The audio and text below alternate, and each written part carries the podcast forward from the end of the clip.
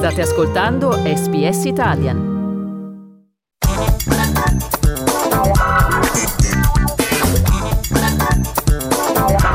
Arte di parte, a cura di Andrea Candiani.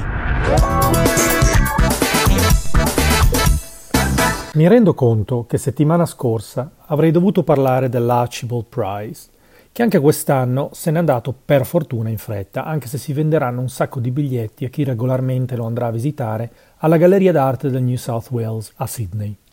Il vincitore è un ragazzo molto in gamba che conosco da molti anni io sono onesto nei miei pensieri, la sua arte non mi piace molto, ma quello che ha da dire sì.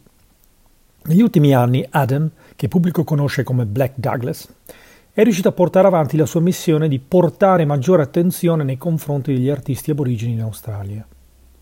Lui che ha gestito una piccola galleria a Redfern e che sa quanto sia difficile riuscire ad entrare nel mondo istituzionale dell'arte, adesso finalmente ha conquistato il premio più ambito con un'opera dedicata a Carla Dickens, altra artista indigena, e alla devastazione avvenuta a Lismore nel Northern New South Wales a causa delle alluvioni.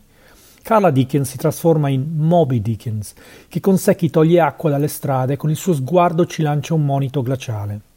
Il cambiamento climatico è una cosa seria. Gli indigeni hanno sempre prestato attenzione alla terra e alla sua rifioritura in maniera naturale, invece gli altri, e sottolineo gli altri, pensano solo allo sfruttamento della terra. Ricordo molti anni fa quando Black mi invitò a casa sua a Redfern e ancora adesso sento il calore delle sue parole che pronunciò a tutti gli invitati con orgoglio di chi ama veramente questa terra. Giù il cappello, Black.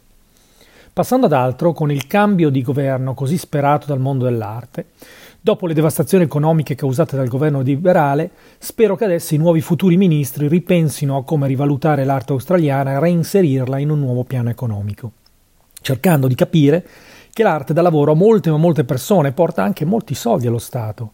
Che ci sia dunque molta attesa nei confronti del nuovo primo ministro che riporti l'attenzione anche ad economie che non causano cambiamenti climatici o sfruttamenti minerari senza senso, beh, questo lo speriamo tutti veramente. E speriamo anche che il nuovo governo non cada nelle trappole preparate da chi l'ha preceduto quando ha tagliato soldi all'educazione e alle varie università umanistiche. Alla prossima.